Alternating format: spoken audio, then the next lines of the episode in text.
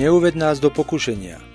Milí priatelia, takmer denne väčšina z nás odrieka tieto slova v najznámejšej modlitbe, ako sa kedy ľudia modlili, modlitbe Otče náš. A predsa mnohí z nás zápasíme so zmyslom týchto slov. Totiž ako môže Boh niekoho viesť do pokušenia? Boh predsa nie je pokušiteľom.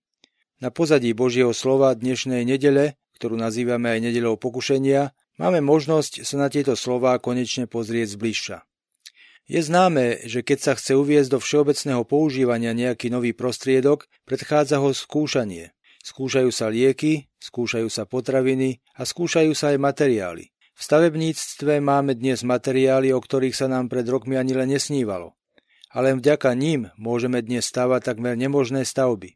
Elegantné a ľahko vyzerajúce, ako by sa vznášajúce vo vzduší, no predsa v skutočnosti prenášajúce obrovskú hmotnosť a tlaky. Tieto materiály prišli na scénu ako výsledok nových objavov a samozrejme testov. Nie všetky materiály, ktoré prišli na scénu ako zázračné prostriedky, sa ale osvedčili. Sú známe mnohé katastrofy, ktoré sa udiali jednoducho preto, lebo nevydržali materiály, na ktoré sa ľudia spoliehali.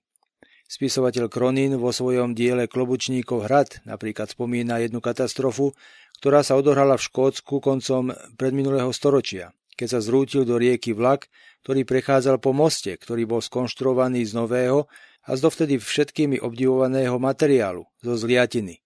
Tento most sa jednoducho pod vplyvom silného vetra a po ňom práve prechádzajúceho vlaku náhle zlomil. Nevydržal zaťaženie. Po takýchto rôznych katastrofách sú ľudia čím ďalej tým opatrnejší a predpisy a pravidla na uvedenie nových materiálov alebo vo všeobecnosti nových vecí na trh sú veľmi prísne napríklad predpisy ohľadom odolnosti voči ohňu, tlaku a mnohým iným namáhaniam. Tieto pravidlá sú veľmi pochopiteľné a určite ich hlboko schvalujeme. Lebo ak má byť vec dobrá, musí obstáť aj v extrémnych situáciách. To isté sa robí aj s ľuďmi, ktorí sa rozhodnú na mimoriadne podujatia, napríklad na let do vesmíru alebo na výstup na najvyšší končiar sveta. Simulujú sa podmienky a okolnosti, v ktorých sa budú nachádzať a oni ich musia zvládnuť. Ak nie, potom napríklad do vesmíru poslaní byť nemôžu. Znova, aj s týmto hlboko súhlasíme. Avšak ako je možné, že toto pravidlo testovania pred tým, než sa pustíme do veci naživo, nezachovávame vždy? Máme veľa ľudí, ktorí dostali moc, sú napríklad v politike, alebo sa stali známymi zásluhou istých svojich schopností, či dostali prístup k istým pôžitkom a mnohí z týchto ľudí nielenže nie sú už tými, čím bývali, ale stali sa z nich doslova diabli. Tie tri pokušenia z Evanielia, pokušenie k moci, pôžitkom a sláve, sú vzorcovými pokušeniami a je len málo ľudí, ktorí dokážu s mocou v rukách, s prístupom k pôžitkom a slávou zostať aj naďalej jednoduchými, čestnými a bezúhonnými ľuďmi.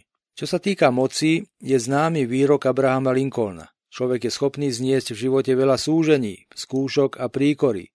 No ak chceš naozaj vyskúšať jeho charakter, daj mu moc. A je to pravda, až moc ukáže, čo je v nás. A nemyslíme si, že musí ísť zrovna o moc povedzme amerického prezidenta. Aj upratovačka má svoju moc, keď drží napríklad kľúč od verejného WC. To, ako zaobchádzame s mocou, veľa hovorí o našom charaktere.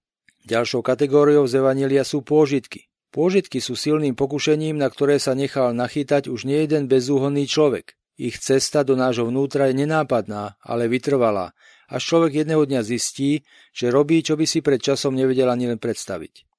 A navyše sa môže stať vydierateľným, lebo nič nás tak nedokáže obrať o slobodu, či vnútornú alebo vonkajšiu, ako práve pôžitky.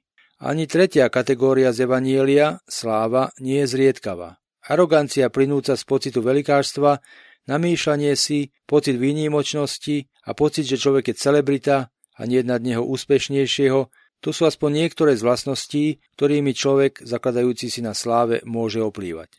Moc, pôžitky a sláva sú teda nebezpečné. Avšak nie vždy.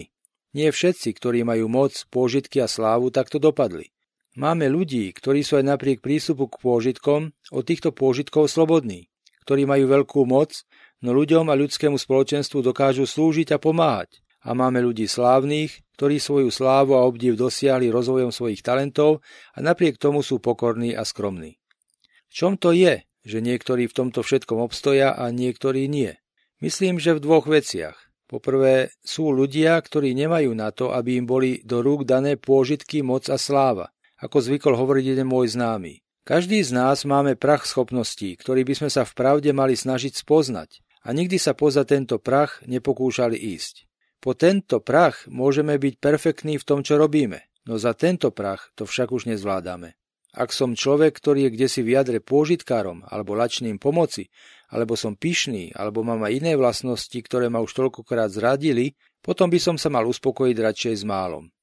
Mal by som si jednoducho povedať, som liatina a preto železničný most zo mňa nebude, alebo som slama a preto by som k ohňu nemal liesť. To je dôvod, prečo máme v kresťanskej tradícii toľko svedcov, ktorí ušli, keď ich chceli poveriť vecami, o ktorých vedeli, že v nich neobstoja. Boli o tom s istotou presvedčení a preto radšej vsadili na to známe ratuj svoju dušu. Alebo po druhé sú ľudia, ktorí majú na to, aby sa im dala do rúk moc aj pôžitky, aj sláva. No títo ľudia by si mali neustále uvedomovať, že by nemal prejsť jediný deň, kedy by si netestovali svoj stav. Tak ako most, na ktorom je nepretržite pripevnený merací prístroj, ktorý dokáže ukázať, aký je jeho momentálny stav. A ako s tým súvisí prozba neuved nás do pokušenia? Veľmi úzko. Ňou prosíme Boha, aby nám buď nedával úrady, pocty či pozície, v ktorých by sme my osobne neobstáli, hoci iní môžu v nich obstáť dobre, alebo ho prosíme, aby bol neustále pri nás a aby nám ich hoci aj drasticky zatriasol, keď to pôjde s nami z kopca. Ježiš bol pri pokúšaní na púšti na začiatku cesty svojho verejného pôsobenia. Pokúšanie bolo testom jeho charakteru. Ježiš v ňom obstál. Tento test bol zárukou istoty, že obstojí vo všetkom tom, čo bude nasledovať. A tak sa aj stalo. Brata, sestra, čom by mohol byť Ježišov príbeh pokúšania inšpiráciou pre teba práve teraz? Milí priatelia, želám vám požehnanú nedelu.